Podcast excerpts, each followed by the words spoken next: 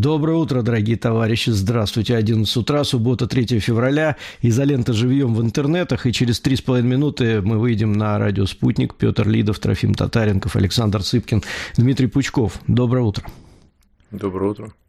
Доброе. Доброе утро. Доброе утро. Я слежу за развитием ситуации международной. Могу доложить. Да, чтобы она не следила за тобой, понимаешь?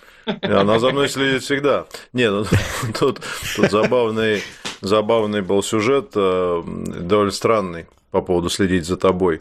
Значит, некий да. украинец, э, Армен Гаспарян, выложил у себя, не знаю, видели, не видели, очень, очень любопытно. Я бы даже в эфир включил, но там довольно, ну, он такой минут 4 говорит долго. Ну, в общем, есть коротко. Украинец такого вида, очень ну, тщедушного, такой скромный, говорит, вот почалось, значит, я живу в Германии, у меня заблокировали все счета, значит, все эти самые а, недвижимость мою и так далее, и сказали, что разблокируют, когда вы сходите в украинское консульство и встанете на воинский учет. Я поехал, я поехал в Мюнхен, значит, приезжаю а, в консульство, значит, захожу туда, ко мне выходит, внимание, не сотрудник сотрудник консульства, а сотрудник службы безопасности Украины. Вот, да. и говорит, здравствуйте, молодец, что вы пришли, значит, вот сейчас мы вас поставим здесь на воинский учет. Он говорит, вы знаете, я, у меня нет военной специальности, я вообще не это самый, не военный даже. Ну, говорит, ничего, это, говорит, не страшно, консульский сотрудник. Он говорит, я, вы знаете, я воевать не готов, и я вообще ехать никуда не собираюсь. А тот ему, значит, начинает объяснять, он говорит, ехать никуда не надо. Он говорит, как это не надо? Он говорит, дело в том, что вы, значит, в Германии, мы будем формировать здесь э, партизанские отряды. Значит, мне приписали, говорит, какому-то партизанскому отряду, значит, которые будут заниматься, значит, борьбой с э, коллаборантами и прочими, значит, агентами влияния на территории Германии. Вот. Э, он говорит, это как вообще? Он говорит, ну как не волнуйтесь, у нас, говорит, во-первых, здесь много русских, во-вторых, здесь много там, значит, всяких э, этих, которые пытаются откосить. Он говорит, я пытаюсь, пытаюсь объяснить, что я вообще не, не по этой части. Он говорит, ничего, ничего, не волнуйтесь, у нас вообще очень много желающих уже убивать русских тут по всему миру, и мы, значит, вот пока формируем вот такие подразделения. Ну, не знаю, звучит как бред, и он тоже рассказывает как бред. Может, фейк, конечно, может, не фейк, но он там в таком состоянии легкого шока, этот украинец, украинец. Я, честно говоря, не могу себе представить партизанские отряды Украины на территории Германии. Возможно, его потроллил просто сотрудник службы безопасности, скорее всего, вот, а он принял за чистую момету. А может, что-то еще. А, я, я... Давайте, ски... я скину этот сюжет э, в изоленту. Кто хочет, посмотрите, зайдите в наш телеграм-канал, и рассказ действительно такой, мягко говоря, удивляющий. Ну, вот такая а история. я вообще не удивлюсь, ведь если это, если это выяснится, что это правда вообще не удивлюсь. Если они сейчас начнут говорить, ну слушай, не готов ехать, ну давай вот тебе разблокируем, если там что-нибудь сделаешь русским или еще кому-то. Вот вообще ни, ни разу не удивлюсь, понимаешь? А, с учетом того, что ситуация на фронте складывается печально достаточно, вот, могут пойти по такому пути легко. Кто-то там на этом себе какие-то звездочки будет внутри уже зарабатывать. Или деньги на это аккумулирует. Ну, представляете, что это же не только про идеологию, это еще и про деньги, может быть. Какой-нибудь конкретный сотрудник СБУ скажет, слушайте, дайте мне 3 миллиона долларов, я вам устрою партизанские отряды по всей, по всей Европе. Такие, да, давай, давай. Ну, ну просто нет? для европейских властей партизанский отряд украинцев, действующий на территории Германии, мягко говоря, странная да. история. Не, я думаю, что его просто пытались успокоить, что вы не волнуйтесь, ехать никуда не надо, кто-то пошутил там, может быть, такого типа, не знаю. Ну да. Ну, троллинг. Я тоже так шутил раньше дальше с иностранцами. Э, доброе утро, дорогие товарищи. Здравствуйте. 11 часов у нас случилось, 11.04, суббота, 3 февраля. Классический состав изоленты на лучшем радио страны. Радио «Спутник». Э, Дмитрий Пучков, Александр Цыпкин, Петр Лидов, Трофим Татаренков.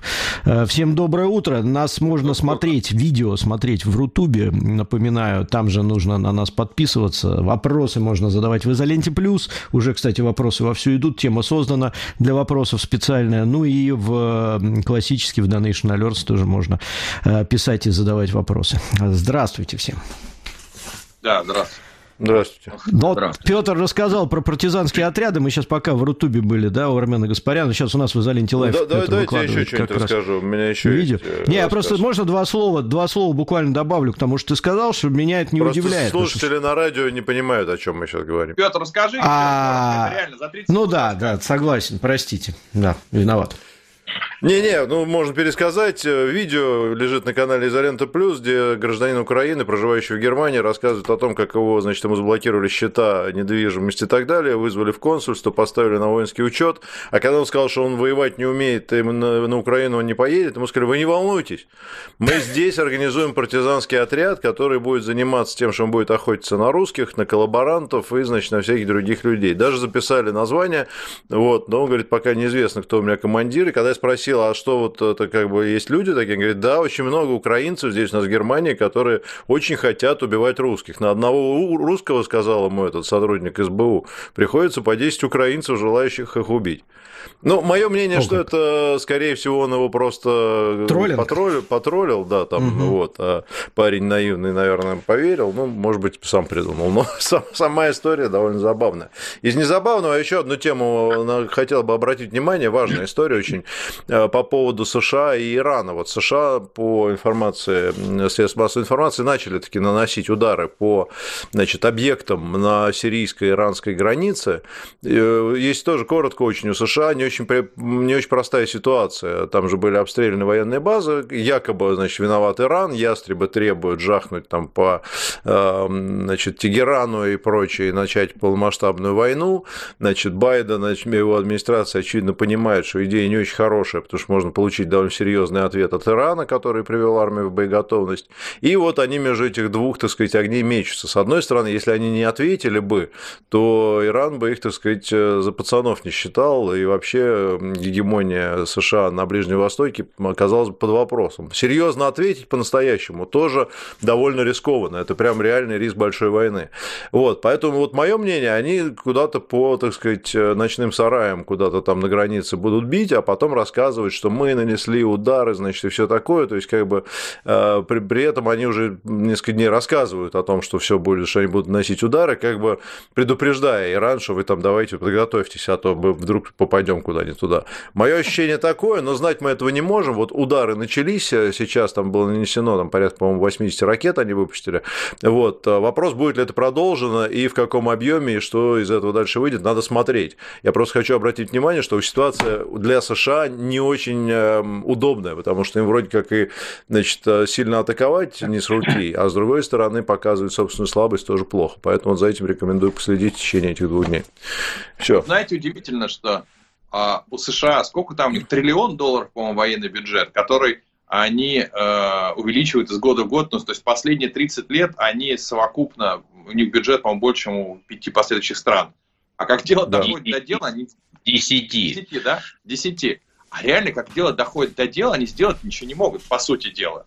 То есть, вот, казалось бы, то есть, у них сейчас репутационно нужно как-то уйти от ситуации, а как, да. если у них в 10 раз больше бюджет, представляешь, если это было бы... Но это не э, бюджетом решается просто. Тут же вот, момент э, логистики, снабжения, политики. Это вообще, вот я почему, это, почему эту тему хотел поднять, Саш, потому что ты, как специалист по, так сказать, мастер слова и коммуникациям, все, все эти войны, они реально происходят на экранах телевизоров и да, страни, на страницах да. соцсетей. Куда они там реально бьют, вообще мало кого волнует. Лишь бы не попасть, там кого-нибудь не обидеть. Вот так вот. С одной стороны, показать, что мы тут 150 ракет запустили по нашим, значит, проклятым врагам, а с другой стороны, что враг, не дай бог, значит, он там не ответил, потому что зачем обижать Иран? Ну, он там помощнее будет, чем США.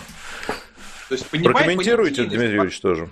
Важнее репутационная Понятно. понятийность, нежели реально. То есть да, Америка да, должна отдать по Ирану просто, чтобы не потерять лицо. Окей, потерять лицо, да. что случится дальше? Интересно, какие последствия. Да, Дмитрий. Дальше Дмитрий. хуситы возьмут власть где-нибудь. Вот, вот, вот же это. Как его? Это же иранцы их провоцируют. Они вовсе не сами по себе там наводят какой-то порядок. Они отвечают на то, что по ним делают иранцы. Тактика иранцев, это которую говорят, я не, не эксперт, э, которую придумал убиенный американцами генерал Сулеймани, она как раз в этом и заключается. Ни в коем случае не делать ничего самим официально mm-hmm. Ирану, но поддерживать все, как это теперь модно говорить, своих прокси. прокси. Например, хуситов. Снабжать хуситов развединформацией, какой корабль что везет, надо его убивать, не надо. Российские и китайские могут ходить сколько угодно. Всех остальных мы затормозим. Особенно тех, которые идут в Израиль. Ну и давайте в результате посадим США на шпагат. Им надо на Украине, им надо в Израиле, а тут какая там десятая часть мировой торговли идет через Суэцкий канал. Мы ее остановим. А что вы можете сделать? А вот обрати внимание, они там пригнали авианосец какой-то, пригнали, постояли и угнали. Почему? А, а потому что не влезть никуда. Потому что они ничего вообще, вот конкретно с этим, они ничего сделать не могут. Они имитируют ну, вот помните, да, как это, когда Трамп был, как он по Сирии 100 ракет да, запустил да. по каким-то пустым аэродромам. Ну, запустил, да, в СМИ рассказали, США беспощаднейший удар нанесли. Где результаты, покажите. Сколько вы там этих хуситов убили, нанеся удар по их каким-то там этим, э, как, ну, по их позициям? Нисколько. И что? А какого результата-то добились? А каждая ракета, там, ну, я не знаю, там, от, от миллиона долларов она просто начинается. Ну и что? А солдаты ваши где? А что вы можете? А ничего не можете. И это натурально, знаешь, как в тюрьме. Ты дверь приоткрыл, негодяй раз туда ногу, поговорили, он раз туда плечо, и с третьей, четвертой итерации, глядишь, он весь вылез наружу. А потому что ты дал ему просунуть ногу в дверь. Вот иранцы так и действуют. Абсолютно правильно делают, на мой взгляд. Знаете, так им и надо. Какое интересное противоречие. Чем э, высокотехнологичнее страна, э, чем э, выше уровень, уровень жизни, тем у нее, естественно, лучше развивается экономика. Чем больше денег, тем больше денег они могут тратить на военный бюджет, тем больше у них ракет, новых технологий, всего-всего остального, но тем меньше они готовы жертвовать людьми. Но войну сегодняшнюю все равно без людей не выиграть. И, соответственно, Америка, несмотря на весь свой бюджет, не может справиться с хуситами, потому что она не может войска послать, потому что американское общество, не на все, на, несмотря на все триллионы, не готово к потерям. И получается, что мы возвращаемся ну, как к сказать, послать-то может, там потери-то не особо будут. Они же в Афганистан посылают, в Сирию посылают. Просто ну, на все, на, везде не пошлешь, понимаешь, их войск не хватит везде посылать. Они же по всему миру трудятся. Лучше всего найти дебилов, которые согласятся воевать вместо тебя. Таковые в избытке представлены на Украине. Ну вот там дебилы заканчиваются, которых сетям, сетями на улицах ловят. А давайте Европу прошерстим. И это, кстати, абсолютно правильный подход, потому что, с одной стороны, эти, значит, беглые, которые убежали, например, в Германию, как в самую сытую страну Евросоюза.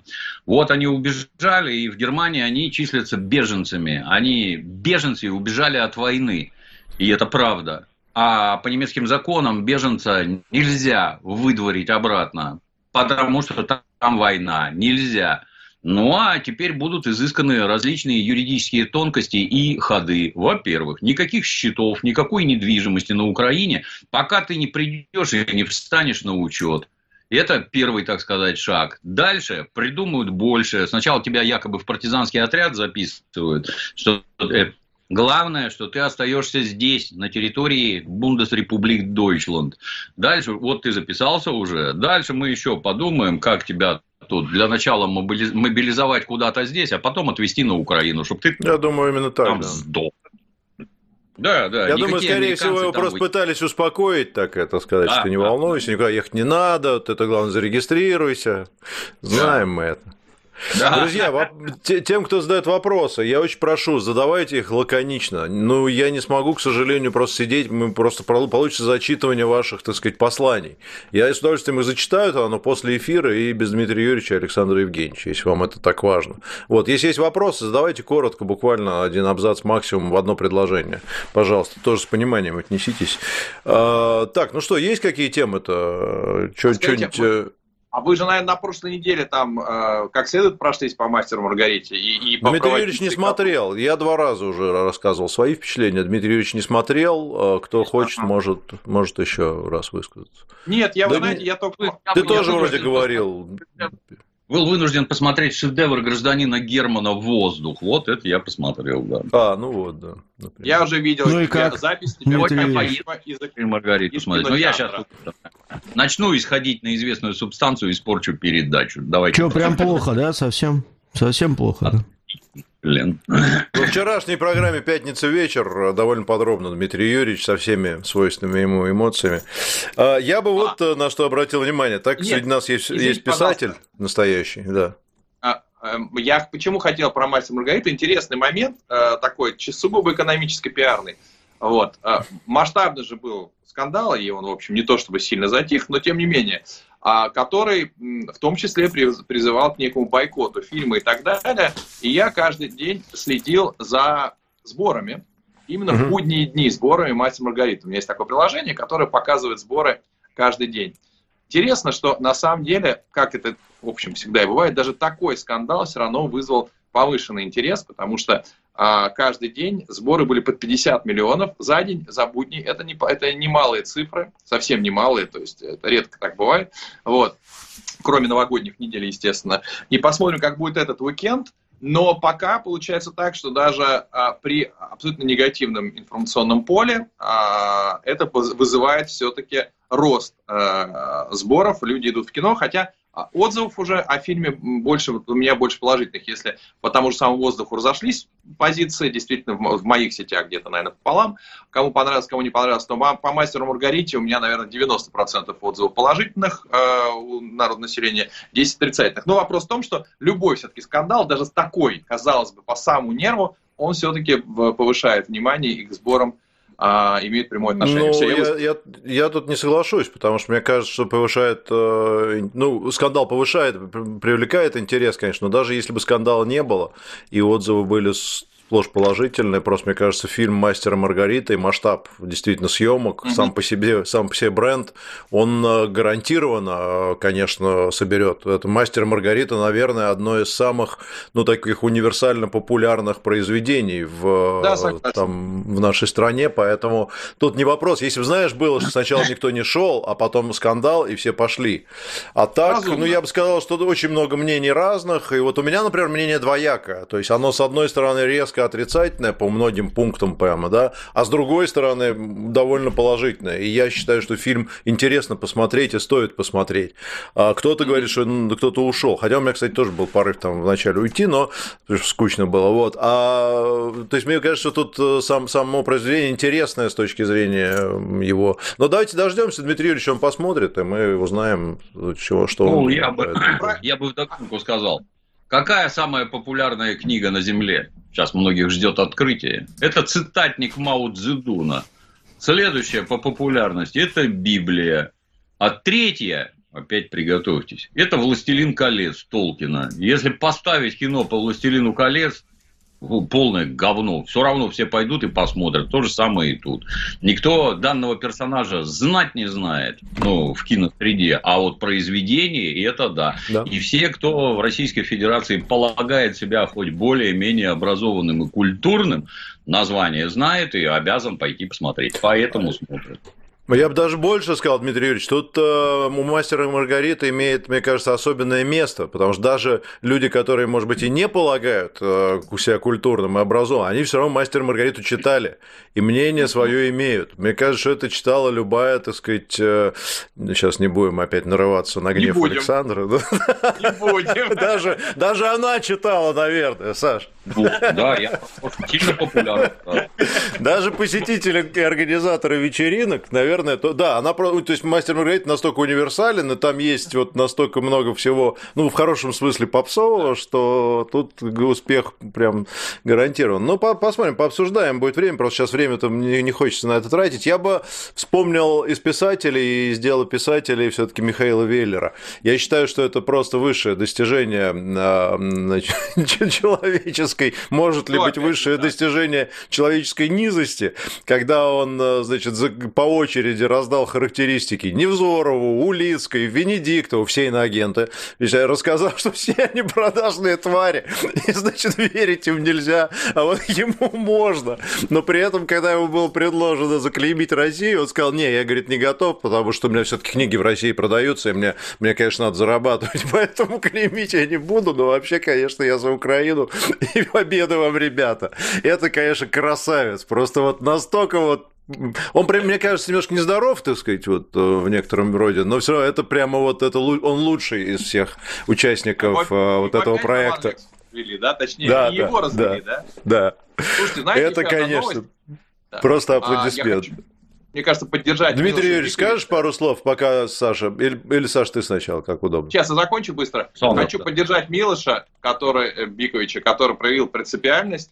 Его в итоге э, да, отменили жалко. в сериале «Белый лотос». И я абсолютно уверен, что ситуация была такая, что ему предложили что-нибудь сказать. Сказать, ну ты же серб, ну что то не знаю, там, там выступи как-нибудь и так далее. Он, я думаю, отказался. И, кстати, я вот знаю Милоша не по каким-то коммерческим причинам, а по сугубо принципиальным – вот, но, э, и, думаю, HBO сказал так, ладно, хорошо, давай сейчас тогда отложим, пройдет 2-3 года, все успокоится, все у тебя будет нормально. Поэтому Милош молодец, э, мы ждем его в наших фильмах, и я абсолютно уверен, что это большая между, международная карьера. Вот. Э, ну а что, мир сегодня такой, вот э, обком запретил, и вот, пожалуйста, все.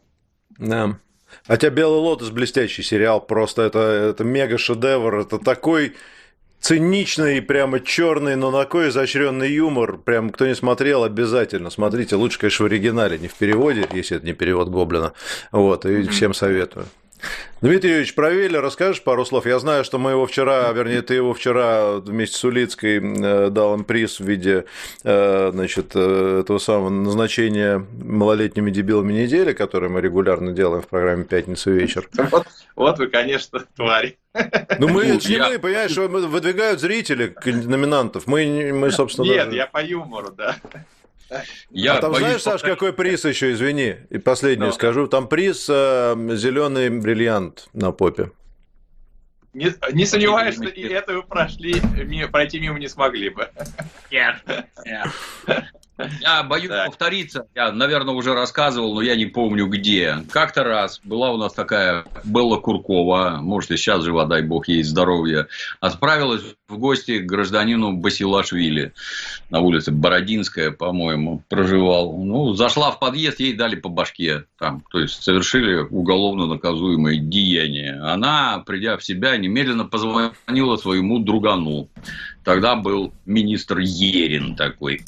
вот, она ему позвонила. А министр Ерин немедленно начал названивать в 26-е отделение милиции, на территории которого это и произошло. Ну, звонок, дежурный поднимает трубку, представляется такой-то, такой-то дежурный, звание такое-то дежурный. Это вам звонит министр Ерин. Пошел ты нахер, министр Ерин, говорит дежурный и вешает трубку. Так произошло три раза. Вот. Министр там бегает по потолку в дикой ярости, а поскольку, поскольку ты, это же ельцинские, так сказать, эти назначенцы, то есть ты вообще ни хера не понимаешь в том, как устроена служба и как ты на этой должности обязан действовать.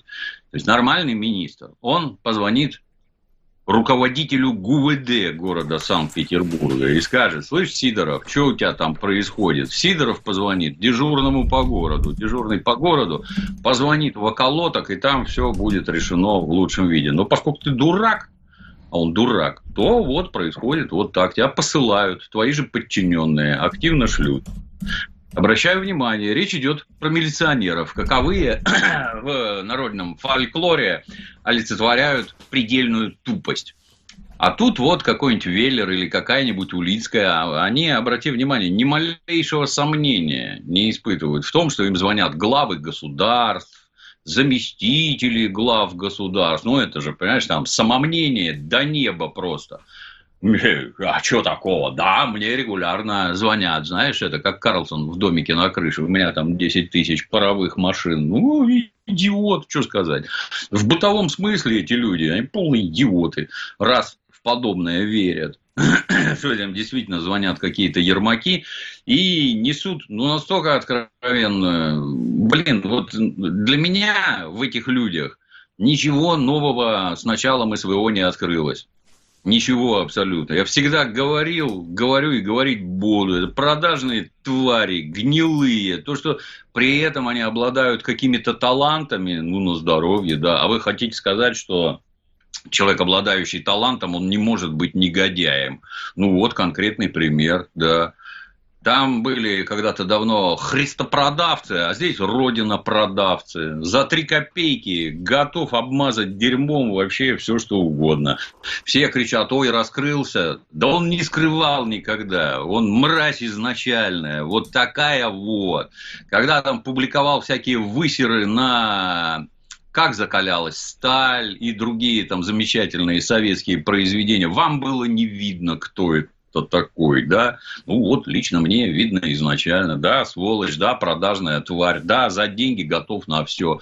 Что удивительного-то? Удивительно лично для меня ровно одно, что они верят в то, что им звонят всякие Зеленские, Ермаки и прочее. А то, что они пасть открывают и подобное несут, ну вот, Веллер набуровил, о, про Россию говорить не буду. Она бы лучше, вот, вот для всех было бы лучше, если бы она размонтировалась, а так я там деньги зарабатываю. Ну, для меня не ясно, а почему он здесь деньги зарабатывает. Вот все книжки, которые остались, ну, на здоровье продавайте. Деньги с продаж все на поддержку российских вооруженных сил. Имущество, какие-то счета на территории России, все арестовать, изъять. Имущество, недвижимость, движимость, все арестовать, конфисковать. Все, до свидания. Вот ты такой умный, ну мы тоже не дураки. Получи и распишись. Вот. Спасибо. Спасибо. А, так, ну что, мы, я думаю, можем перейти потихонечку к вопросам э, и, наверное, что-нибудь успеть. Э, успеть, наверное, давайте мы успеем хотя бы один вопрос. Сейчас я его открою. Вопрос Александру задает Вадька. Есть ли планы посетить Ростов-на-Дону и когда? Если не секрет, как раз на минуту можешь о своих гастрольных планах, Саша, рассказать, может быть, будет людям полезно. Слушай, пока, пока нет никаких конкретных планов по Ростову-на-Дону, поэтому ничего сказать не могу. Что, что балаболить. Вот. Я чуть не помню, когда еду. У меня по Екатеринбург есть, по-моему, и, и Петербург. Вот. Мне кажется, так. У меня сейчас очень много съемок кино просто. Прям очень много. Угу. Это ты снимаешься или по твоим произведениям? По моим произведениям, но иногда в них снимаюсь я. Я тут буду играть таролога, не поверишь. Да. Ну, ты, ты изучил вообще образ, так сказать? Это же надо войти как-то, применить, ну, примерить образы, все, что с эзотерикой изучены мною так плотно, что я могу лекции читать на эту тему. Я, кстати, всем рекомендовал бы блестящее путешествие. Съездил на Алтай, съездил в горе Белуха, а, такой, такой приключенческий трип. И, друзья, могу сказать, что путешествие по России – это фантастика. Это фантастика. Обязательно обязательно путешествуйте. И Алтай неповторимый. Там и сервис э, фантастический, и природа, и очень много а, интересного. Э, и в том числе как раз Белуха, эзотерическая гора. Вот поэтому путешествуйте, путешествовать на вот несколько летних отпусков я уже набрал программу по Алтаю. На несколько. А что значит эзотерическая гора за 10 секунд, чтобы понять? Там что? Ну, туда же, это центр, это мировой центр эзотерический, туда приезжают все, кто этим увлекается, Рерих туда, есть Шамбала там, если так коротко, и такой русский Кайлос гора Белуха. Все понятно, давайте это Чакра переосмыслим, мира. осмыслим, вернее, сейчас, пока новости идут на радио «Спутник». А, так, новости на «Спутнике». Александр З. Здравствуйте, вопрос к Александру. По рекомендации Александра идем 21.03 на спектакль «Burned in the USSR» в театр на Страстном. Брать ли с собой книги автора для автографа? А, хороший вопрос. Пока я не планирую, марта. потому что я понял, да. Нет, вы знаете, я, если что, напишу. Пока, по-моему, мне 21 марта я не, не в России, если не ошибаюсь. Ой, не, не в России, не в Москве. Вот, если не ошибаюсь. Куда-то я там еду. Вот. А хотя, может быть, даже, кстати, не в России. Мне же там что-то в Узбекистан должен был ехать. Вот. Короче, нет, ребят, я, скорее всего, не буду. Не берите книжки. Приходите. Вот не 11-12. 12 я в Петербурге, 11 в Москве, февраля. Читаю Good Night America. Вот там буду подписывать книжки. Вот. Интересный вопрос тут, э, значит, задает нам Екатерина. А, сегодня пришло сообщение от Sony на телевизоре, высветилось, что с апреля YouTube все. Как думаете, поддержат ли это другие компании, как скажет на развитии Рутуба? Уведомление о прекращении предоставления функций. Мы решили прекратить предоставление на этом устройстве следующих функций с апреля 2024 года. Приносим извинения. Трансляция на телевизор изображения из приложения YouTube и Netflix сетевой контент в категориях вещания и видеокатегориях, таких как YouTube на экране дисплея. Слава не знаю, я вообще не понимаю, что это такое и почему это, как можно прекратить Короче, трансляцию изображения на телевизоре. Короче, Sony Дмитрий Юрьевич, наверное, нажаловался на YouTube, все, теперь пора закрыть. Нет, нет, Sony, Sony как? Sony закрывает что? У них приложения, приложения YouTube и Netflix приложение. закрывают на Smart TV, и Smart TV не будет показывать эти, с этих приложений ничего на экран. Офигеть. Угу. Вот и все. Не, а если у тебя, например, стороннее устройство, с, ну, допустим, ты транслируешь, какая разница, с компьютера, YouTube. Smart TV не будет пропускать сигнал с этих э, хостов. А как он все. поймет, что это с этих? Не, ну, там же видно. через приложение. Не, ну смотри, у меня на, на компьютере открыт э, условный YouTube. Там идет картинка. Я по кабелю по... можешь с компьютера или с приставки Что по кабелю? Без кабеля можно. Зачем по кабелю? Без кабеля он будет видеть, что это идет с Ютуба и будет блокировать этот контент. И все. Сам ну, телевизор. Да, это Sony именно контора Sony предпринимает какие-то усилия прекратить трансляцию через свои телевизоры Sony. Это не YouTube. Только еще. Sony, да, Поступ, да, да. говоря, странный. То есть, этот самый YouTube, это главный канал идеологического пропагандистского воздействия на Российскую Федерацию. Чтобы они сами его закрыли, ну, сами владельцы YouTube, это какое-то сумасшествие. То, что Sony закрывает, это какая-то сельская самодеятельность. Да, Непонятно. это странно просто. Непонятно. А, друзья мои, мы не могли бы в радиоэфире, я использую вас в качестве эксперта-консультантов, чтобы вы мне понятным языком объяснили, а для нас что хорошо, чтобы Зеленский убрал Залужного или чтобы Залужный остался? Вот. Нельзя ли вы Нам все равно, Саша. Нам все равно. Ну давай, мы тебе, ты задай вопрос, я тебе объясню быстро. Давай. Ага, у нас тут в Donation Alerts еще есть комментарии, друзья мои, если можно. Ну, Donation Alerts потом... лучше на радио, или они тебе компьютер, из компьютера люди? Давай это. А, они... Да, вот Ростис так, что Елена Шепелева просто от протак деньги не буду перечислять. Ростислав Судаков пишет, вопрос в Телеграм, тут много букв, нельзя, 30 долларов отправляет на добро. And Fun and Sun 330 рублей отправляет. Вот хороший вопрос. На днях спикер Госдумы Володин сделал заявление, что в СССР жилье бесплатно не давали. Также в современной России достижения куда более значимые, чем тогда. И вообще, если так все было хорошо, то почему СССР развалился, а граждане не вышли на его защиту? Такой вот вопрос от нашего постоянного зрителя. Что-то все в кучу у спикера ну, Володина. Это, да, но... Прошу прощения, это Володин сказал, что СССР развалился? Ну, я не читал. Я, это со слов я нашего зрителя сказал Володин. Можно, можно То есть я такого не читал и не видел. Мне, мне кажется, вот сравнивать достижения Советского Союза и наши достижения. Так зачем сравнивать? В Советском Союзе были свои достижения, у нас свои достижения. В Советском Союзе были свои проблемы, у нас свои проблемы, но э, давайте посмотрим в реальности. В общем, мне кажется, мы сейчас живем лучше, чем в Советском Союзе. Не, про жилье в СССР, конечно, некорректно, потому что, да, формально можно сказать, что жилье не принадлежало людям, но э, оно все равно было бесплатным, и, конечно, давалось бесплатно, и давалось людям в пожизненное пользование, более того, с возможностью передачи по наследству. Поэтому тут, э, собственно, может быть, формально можно закопаться, что это была государственная собственность, и там как-то оно не так. Но ну, то, такой, о чем вчера мы с Шатихиной говорили, да, социальный найм и все такое, да. Ну, это не, даже не социальный найм. Это все равно ты получал его, и там был кооператив. Ну, короче, много чего было. Много вот, а было. Так я, ну, давайте посмотрю. Так, мы уже не успеем. Еще два, еще два сообщения. Да, еще два сообщения. Потом Быстро. прочитаю. Но не успеем, Хорошо. 20 секунд уже. Чем мы а, он говорит, что бьются рекорды. И Володин сказал вот о чем, что э, значит, мы сейчас строим жилья больше, чем строил в Советском Союзе. Ну, возможно. Что касается жилья платного-бесплатного, там тоже бесплатно не раздавалось. Были жилищно-строительные кооперативы, но были в том числе и кооперативы. То есть тут правильно сказать, что не только бесплатно раздавалось, но и можно было, так сказать, кооперативных. Ну, Раздавалось-то оно тоже не, не, не каждый, кто Да, захотел, тут, тут, тут несколько иное, неправильная цитата немножко. Я, с вашего позволения, приведу ровно один пример. Mm-hmm. Вот при советской власти метро стоило 5 копеек, а сейчас, я не езжу, не знаю, а сейчас, условно скажем, 50 рублей. Вопрос к тем, кто ездит на метро. У вас хватает денег на метро? Хватает. Есть ли какой-то смысл сравнивать это с тогдашними 5 копейками? Нет, никакого. В Советском Союзе общественный транспорт нужен был не для того, чтобы зарабатывать деньги, а для того, чтобы доставить людей на работу и обратно. Поэтому туда вливались дикие деньги, и поэтому он стоил 5 копеек. А теперь такого нет, а теперь другое. Там был социализм, тут капитализм. Еще раз, 50 рублей для проезда на метро есть?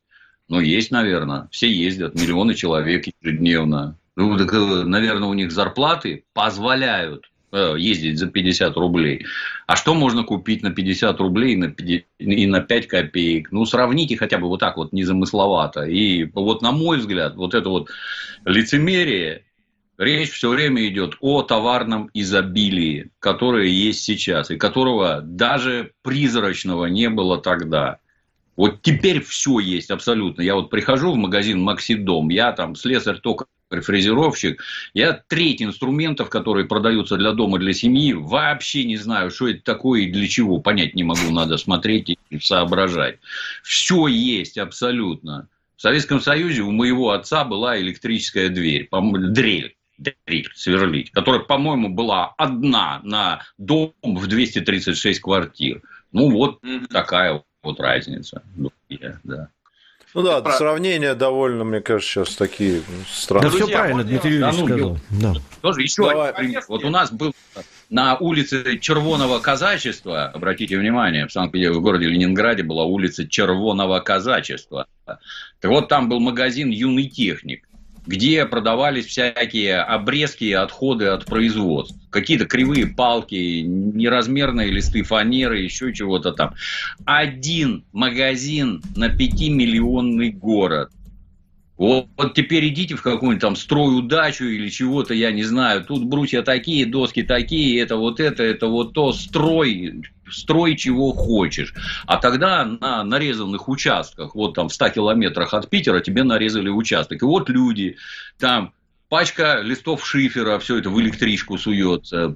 Там рулон Толя. Как-то раз меня попросили помочь выгрузить. Я вместе с ним выпал из вагона, блин, потому что там причалов нету для электричек.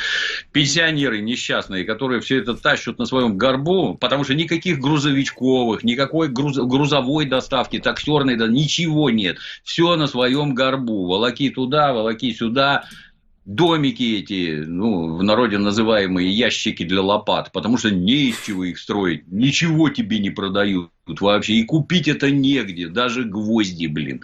И зайдите в магазин, посмотрите, что есть теперь. Ну, ну хоть какой-то стыд-то надо иметь, нет, чтобы объективно сравнивать было, стало. Сейчас в материальном плане несравнимо лучше, вообще сравнивать бессмысленно, вот. Поддерживаю, поддерживаю, да, иначе Согласен. Бесплатную квартиру можно было 20 лет ждать. Сейчас ты в любой момент можешь ипотеку взять, купить даже маленькую квартирку. Причем так, льготную у программистов, скажем да. так, очень даже льготную. Конечно, Сейчас да. для Поэтому сына тут... делали, прямо, ребята, я вам скажу, работает как часы э, механика получения Нет, всех вот этих надо, вещей. Конечно, у человека сегодня полностью не сложилась жизнь, чтобы он сидел и мечтал, как бы вернуться в Советский Союз. Это удивительно. Либо он должен да. быть оппозиционером. Мечтать, этом, мечтать хорошо. При этом да, важный момент, хорошо. что он там не жил, как там было на самом деле, он не да. знает. Он свои странные мечты рассказывает. Пять часов очередь за бананами у Елисеевского. Не хотите, Это блин? Замечательный пример. Есть такой канал, я когда смотрел, какой-то парень, который тебя, Дмитрий Юрьевич, критику, критиковал, всем говорю, уехал за границу. Он, значит, э, я забыл, как его зовут, но неважно. А, вот он этот, там про социализм ну, да. там загибал. Угу. Он, значит, брал статистику советскую и говорил, слушайте, ну вот это же вранье про то, что в Советском Союзе в позднем не было овощей в магазинах. Вот смотрите, Производство овощей по статистике, значит, оно там, вот, я не знаю, на третьем месте в мире на душу населения. При этом у меня вот ощущение, я в отличие от него, э, значит, когда пошел на первую свою работу в 86 или 87 году курьером в редакцию, я, значит, туда все, всю интеллигенцию, так называемую гнилую, отправляли работать на овощную базу.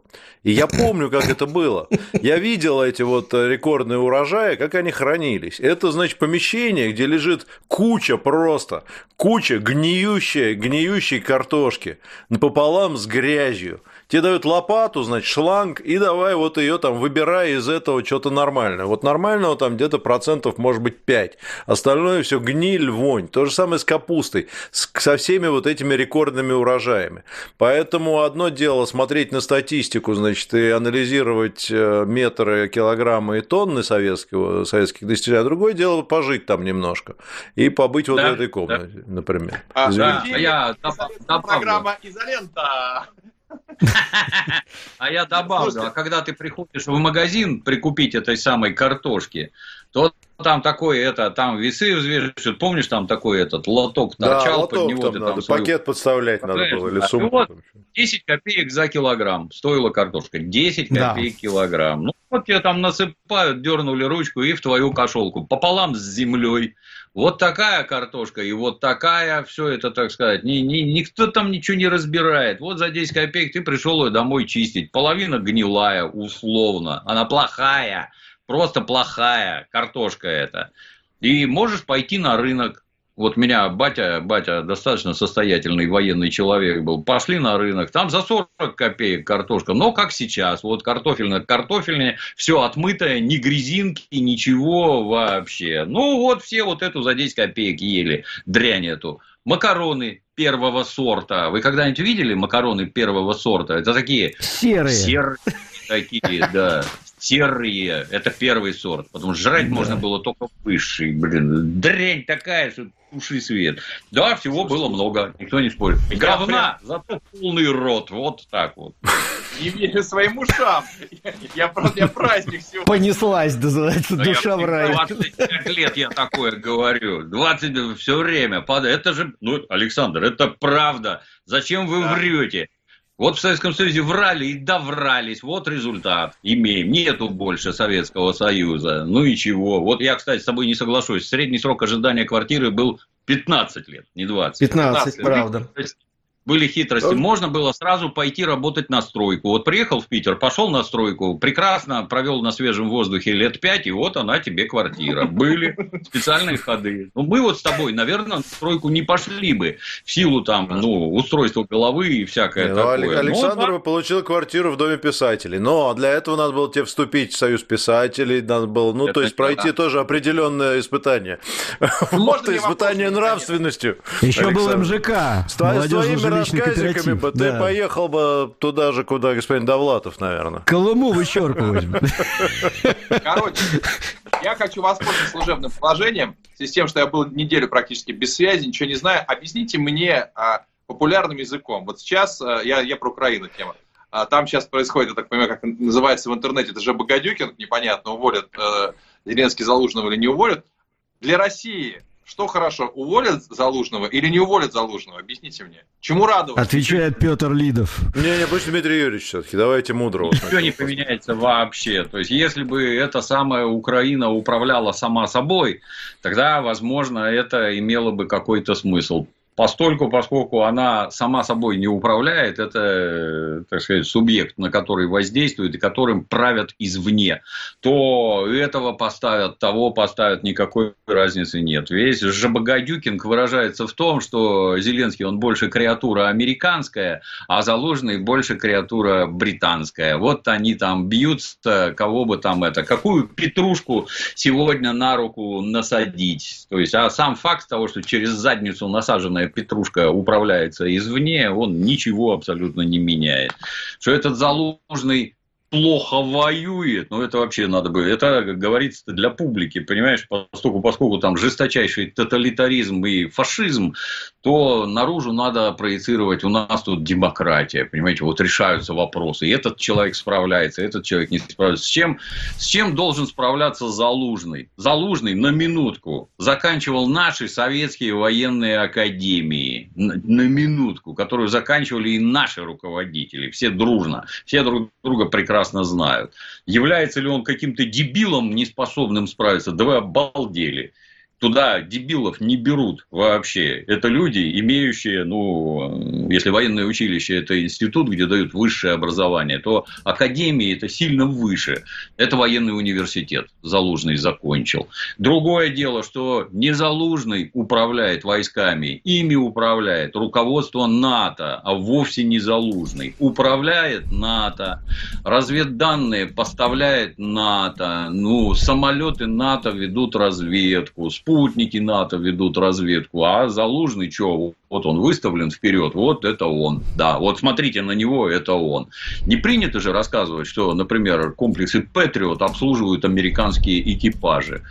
Не принято рассказывать, что Хаймарсы обслуживают американские экипажи. Уж тем более никто не говорит о том, что украинскими вооруженными силами руководят офицеры НАТО. Ну, вот вам залужный. Вот давайте сымитируем тут какую-то возню, напустим дыма, чтобы вы не говорили и не думали о самом главном. Ну, вот как-то так так. Поэтому кто там на кого поменяется, никакой разницы нет. Им не дадут не прекращать войну, ничего-то там ослаблять, ничего. Будут дохнуть и дальше точно так же.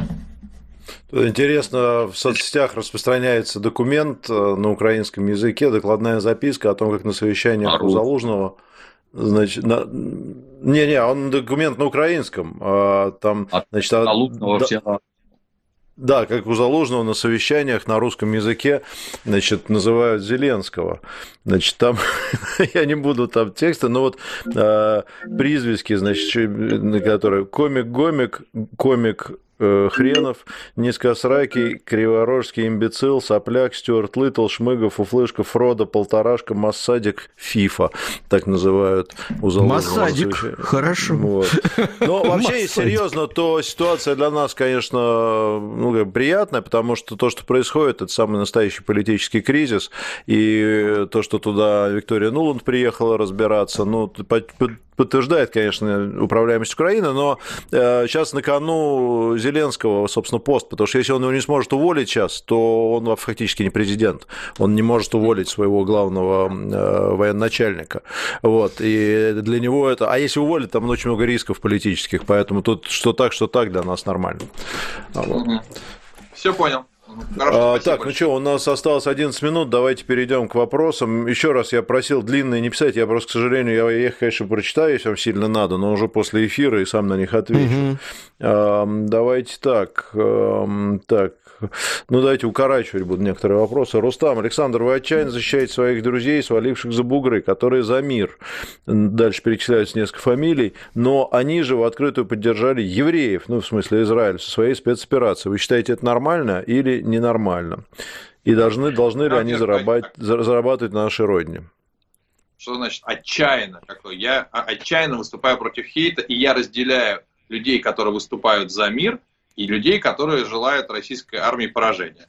Вот. А если человек выступает за мир, при этом а, поддерживает израильскую армию, ну, у меня, конечно, есть вопросы, скажу честно, вот, потому что и та, и другая страна защищает свои интересы. Я в этом э, случае, у меня никаких вопросов не было. Я в данном случае, когда идет драка, то ты, не, не зависит ни от чего, мне кажется, должен поддерживать в данном случае своих. Для меня своя основная, разумеется, своя родина, но по понятным причинам в конфликте Израиль-Газа, я тоже не, не разбираюсь, кто там прав, кто виноват. Вот есть сторона, которая для меня больше своя, вот и все.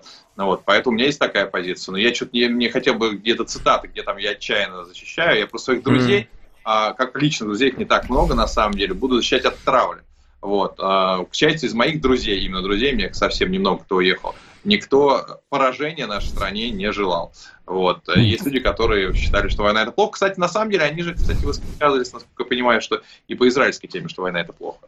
Вот. Поэтому а, Если можно, я два, Два да. слова вставлю. Дорогие друзья, мой вам бесплатный совет, который пишут нам, задают вопросы. Когда задаете вопросы Петру Алексеевичу, Дмитрию Юрьевичу, Александру Евгеньевичу, профессиональным э, коммуникаторам, вы не используйте, пожалуйста, оценочных суждений. Вам будет гораздо проще коммуницировать и получить правильный ответ. Вот это огромное, не, не, там, непреодолимое, э, яростно защищал. Вот не надо этого. Просто спросите, и вам просто ответят. Это будет гораздо эффективнее. Там, скорее всего, вы основываетесь на мнении, на прочитанном что-то обо мне, а не на моих цитатах. Вот, чаще всего. Ну да, мне кажется, правильно Саша сказал, что защищает от травли. Мне кажется, это, в общем, совершенно нормально, и тут вопросов нет. Не будем Я давать. Да, Дмитрий Юрьевич. Да. Мне жалко было кота, но да, позвольте чуток напомню. Да, Дмитрий Юрьевич. Многие, наверное, в курсе, да, как белые войска, разбитые Красной Армией, бежали на запад. Многие, наверное, в курсе. Там последний да. пароход на Константинополь и всякое такое. Большинство этих людей на Западе себя не нашло. Деньги были очень далеко не у всех. Работать мужскими проститутками в Париже хотели очень далеко не все. И к концу 20-х годов вот там всякая сволочь, типа всяких дроздовцев, алексеевцев, это которые похоронены на Сен-Женевье-в-де-Буа. Вот эти вот с кровавыми лапами остались там, они не могли вернуться, запятнав себя кровью и убийствами мирных жителей. А все остальные, подчеркиваю красным, все, кто хотел вернуться, вернулись на родину. Вернулись такие замечательные писатели, как Бунин и даже граф Толстой. Представляете? Вот человеки посидели там, сначала приняли такое решение, а потом посидели Бунин там. Не и... уверен, Дмитрий Юрьевич. Чего? Мне кажется, насчет Бунина Фу, ты ошибаешься. Извините. Куприн, извините. Бунин там же, на Сан-Женевьев-де-Буа. Гражданин Куприн, извините, оговорился. Вернулись обратно. Повторяю, граждане думали вот так, а потом потом передумали. Вот так люди устроены, понимаете? Одни в тюрьму садятся, а потом судимость снимают. Представляете? И они полноправные, полноценные члены общества. И так и тут, я вас уверяю, большинство вернется обратно. Нет у нас другой родины, кроме России. И нигде мы не нужны, кроме как тут. А тут другое дело. Поэтому, ну, посмейтесь. Но, говорят теперь все православные, проявляйте снисходительность. Человек слаб. Вот. А, Володя Добрый, укорочу чуть-чуть вопрос. Были в Питере, э, были вот-вот э, в Питере, посетили музей блокады, оба музея. Музей в, Соляном переулке довольно небольшой. Экскурсовод не забыл просветить нас, что предыдущий музей закрыл лично товарищ Сталин в связи с тем, что якобы там были недостаточно упомянуты его личные заслуги в освобождении Чего? города. А в нынешнем виде открыли, когда тирания уже пала. Может, вы знаете роль музея, какая в этом роли Иосиф Виссарионович? Какой бред, Спасибо, ребят, можно я отвечу? Позвольте я отвечу. Это полный бред. Потому что музей блокады Ленинграда находился на улице Красной, которая сейчас называется Галерная. Я на этой улице родился и жил половину своей жизни.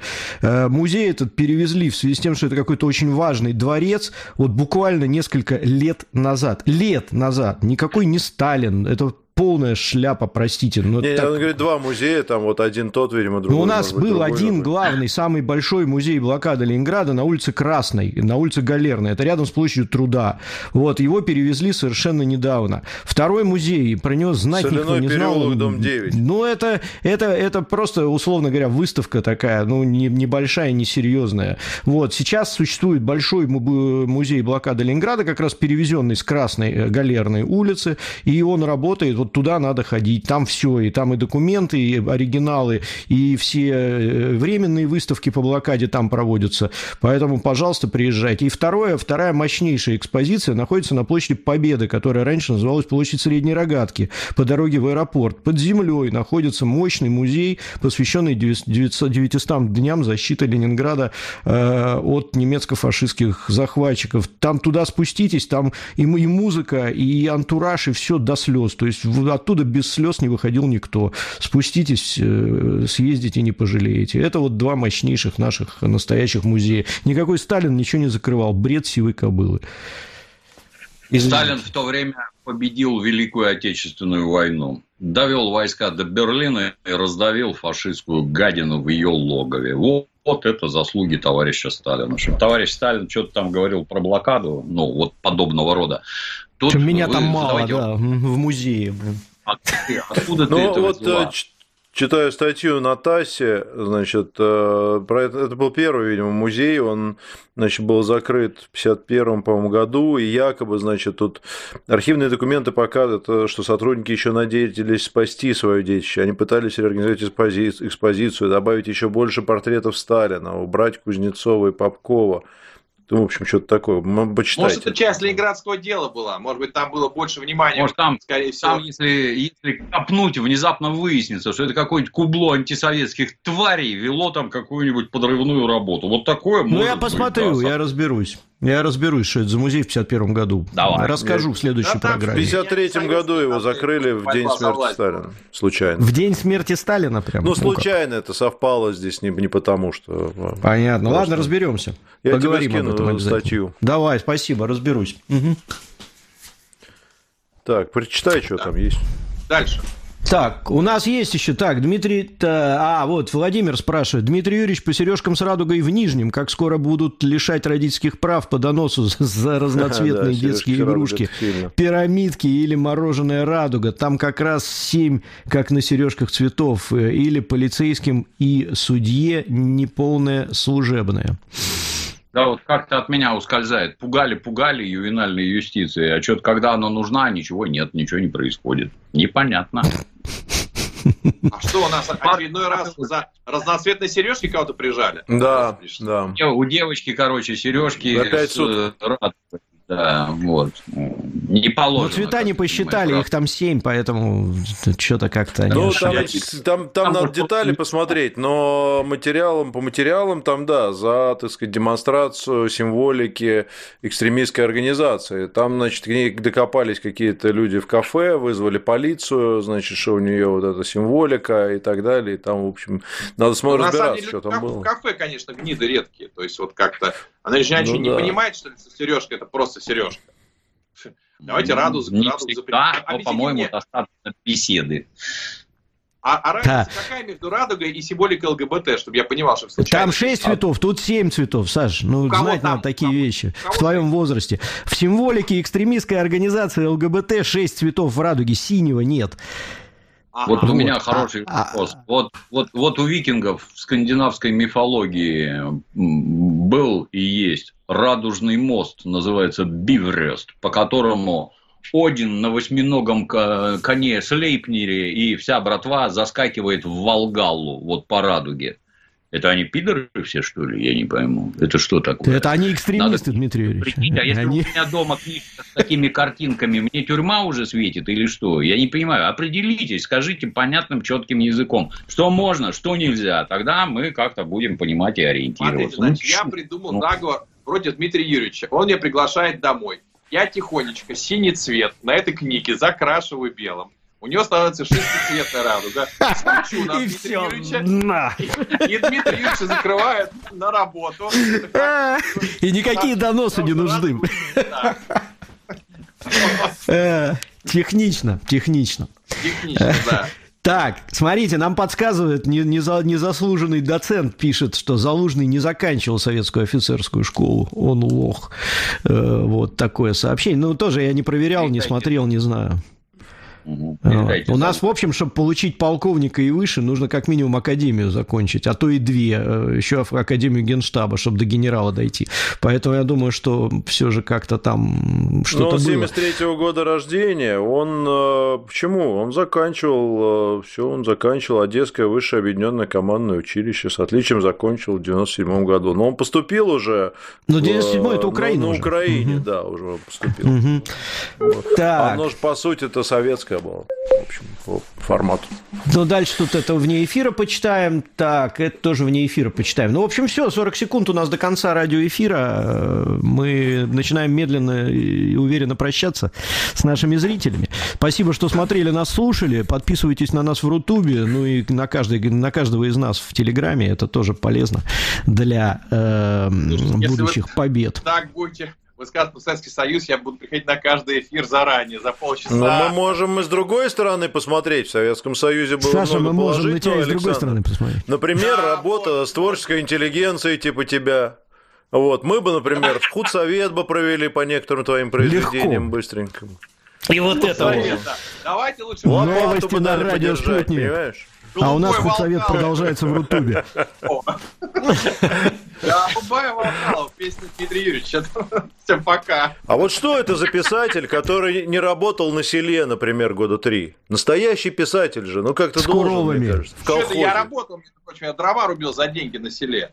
Но это мало, тем более за ну, деньги. ты опять за понимаешь? деньги, Саша, понимаешь, а ты, ты все полюби, делаешь за деньги. Ты ну, полюби, так сказать, сельскую вот эту вот жизнь-то. Повставай в пять часов, коровку-то за титьку подергай, блядь. А коровка Писатель. за дику, если я ее подергаю. Это живет коровка. Э, красавчик. А так, несколько... Добьем вопросы быстро. Быстренько давай, давай добьем, да. У меня парочка. Добрый день, изолента может позвать в субботний эфир Роджера Уотерса, расскажет про свою позицию, Дмитрий Юрьевич переведет. Я думаю, вопрос не требует ответа. Так, а, да, вот Голуб Голубева Ольга, почему, по вашему мнению, за последние лет 150 работа актеров и артистов стала настолько значимой, и заработки превышают и так далее? Почему им так много платят? Действительно, а простые инженеры и учителя получают мало. Опять укорачиваю, извините. Вы знаете, Странные вопросы, самом... елы-палы. Во-первых, можно я, Саш, сразу расскажу. Во-первых, народ жаждет развлечений во все времена. На Руси вот ходили там ОПГ из скоморохов. Сегодня с утра концерт, вечером деревню разграбим, всех изнасилуем, убежим в соседнюю. Нету денег у людей, и жизнь тяжелая. А теперь и деньги есть, и жизнь крайне проста. Люди, например, я больше по, по кино люди в кино ходят за эмоциями, за удовольствием. У них в жизни не происходит абсолютно ничего, а на экране происходят вещи совершенно невероятные. Посмотрев, по-моему, ну, наверное, один фильм про трансформеров, нынешний человек получает эмоций и визуальных впечатлений больше, чем люди 19 века за всю жизнь видели. За всю жизнь. Ну и народ готов нести деньги. Это гигантский бизнес, где люди платят за удовольствие. Актеры, которые исполняют роли, ну кому-то гонорары платят, например. А вот Том Круз, например, берет процент с проката и неплохо себя чувствует. Так если у нас капитализм, и вот такие деньги крутятся, то совершенно очевидно, что они будут зарабатывать вот такие деньги. Это абсолютно справедливо. А учителя, которых содержит государство, вот так вот, как там Дмитрий Анатольевич говорил, хотите много денег, идите в бизнес. Звучит цинично, но так устроена жизнь. Вы же, вот вы когда рыбу ловите, вот сидите здесь, не клюет. Что вы делаете? Народ массово отвечает, идем на другое место. Ну, что непонятно, куда идти надо, сидеть деньги. Вот так. Но вот. тут еще есть вот такой нюанс. Не все актеры, то есть наличие актерского образования не гарантирует тебе высоких заработков вот. и так далее. Там тоже не так просто. Конечно. Проби... Конечно. Это абсолютно иллюзия, что все актеры живут замечательно. Актер в театре получает очень маленькие деньги. Иногда 30 тысяч рублей, 50 тысяч рублей в месяц. Ну о чем вы? А, до звездных гонораров доползают очень немногие. Звезды гонорары были в Советском Союзе. В Советском Союзе были колоссальные гонорары у звезд. Колоссальные. Да, и гонорары, 200, и квартиры, и там... Да, и, за съемочный день. Актеры, которые живут в такой жизни, их так же мало, как вот блогеров, которые получают по 150-200 тысяч за пост. Их немного. Их там может быть 100 человек, может 200 из миллионов. Вот, поэтому да. это иллюзия. А в целом, я добавлю, почему, а, возросло количество средств массовой информации, и актер может да. привлечь сразу миллионы. Вот, вот это самое важное. Но более того, да, скажу, правда. врач, который создаст классный медицинский блок и станет телезвездой, на медицинском контенте тоже будет получать огромные деньги. Больше, чем врач, который принимает одного человека. К сожалению, к счастью, другой вопрос. Но вот так вот, как чем больше людей ты охватываешь, тем с больших людей ты получаешь, пусть по 100 рублей, но с миллионов. Вот и все.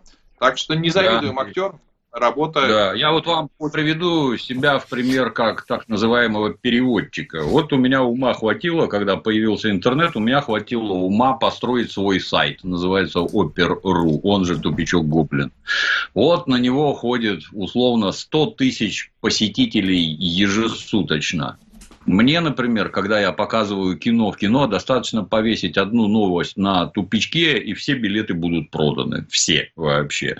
Дальше появились соцсети. У меня есть моя страничка в ВКонтакте, там 330, наверное, тысяч подписчиков.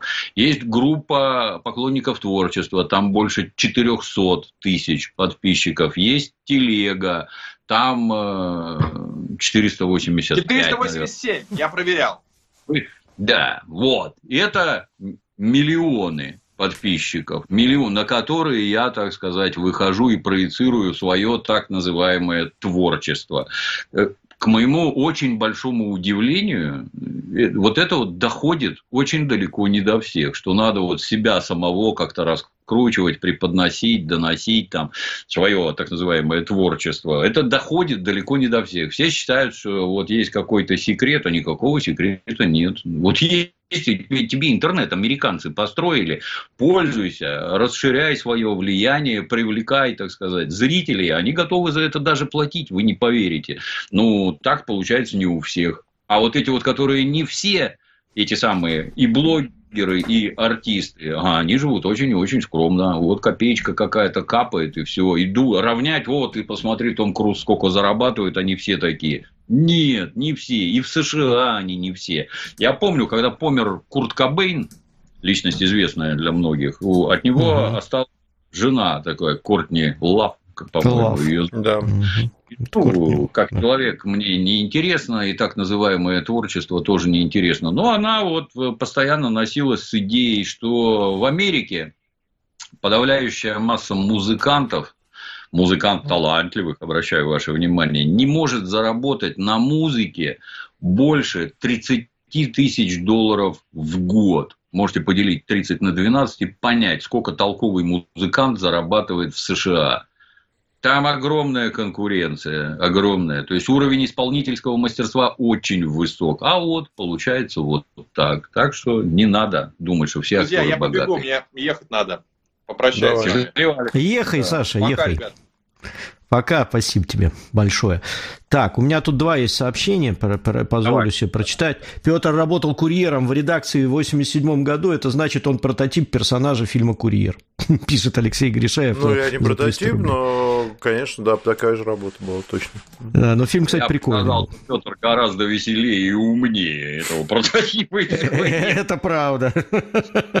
Это Может, тогда еще и не был, трудно сказать. Финальное сообщение в Дучун у меня тысячу рублей отправляет. Как э, запрошено Петром Алексеевичем, буду буду краток сегодня. Как дела? Спрашивает Дучун. Хороший вопрос. Дела великолепно. Снег валит в Ленинградской области просто со страшной силой. Просто как не в себя. Вот. Так что так. Что еще, Петр, есть что? Есть что? Э, так, почему пропала Ольга Батаман? Ну, это я отметил. Сейчас какой-то был один вопрос, сейчас быстренько. Так, так, так, так, так, актеры. Как вы относитесь к серии фильмов «Очень страшное кино»? Дмитрий Юрьевич смотрел, нет? Да, очень смешные, да. Это как голый пистолет, только про фильмы ужасов. Очень смешно. Mm-hmm. Дмитрий Юрьевич, последняя передача на данной, она вам скинула песню Гребенщикова в надежде, что вот вам точно понравится. Что за песня, как она вам? Не знаю, мне не нравятся песни Гребенщикова, я их не слушаю. Окей, ну и вопрос риторический, кто эти ломы, Галкина, Макаревича и так далее, почему люди обращают на них внимание, они не доктора экономических наук, сводки разведки им не доказывают, не докладывают, почему их вообще слушают?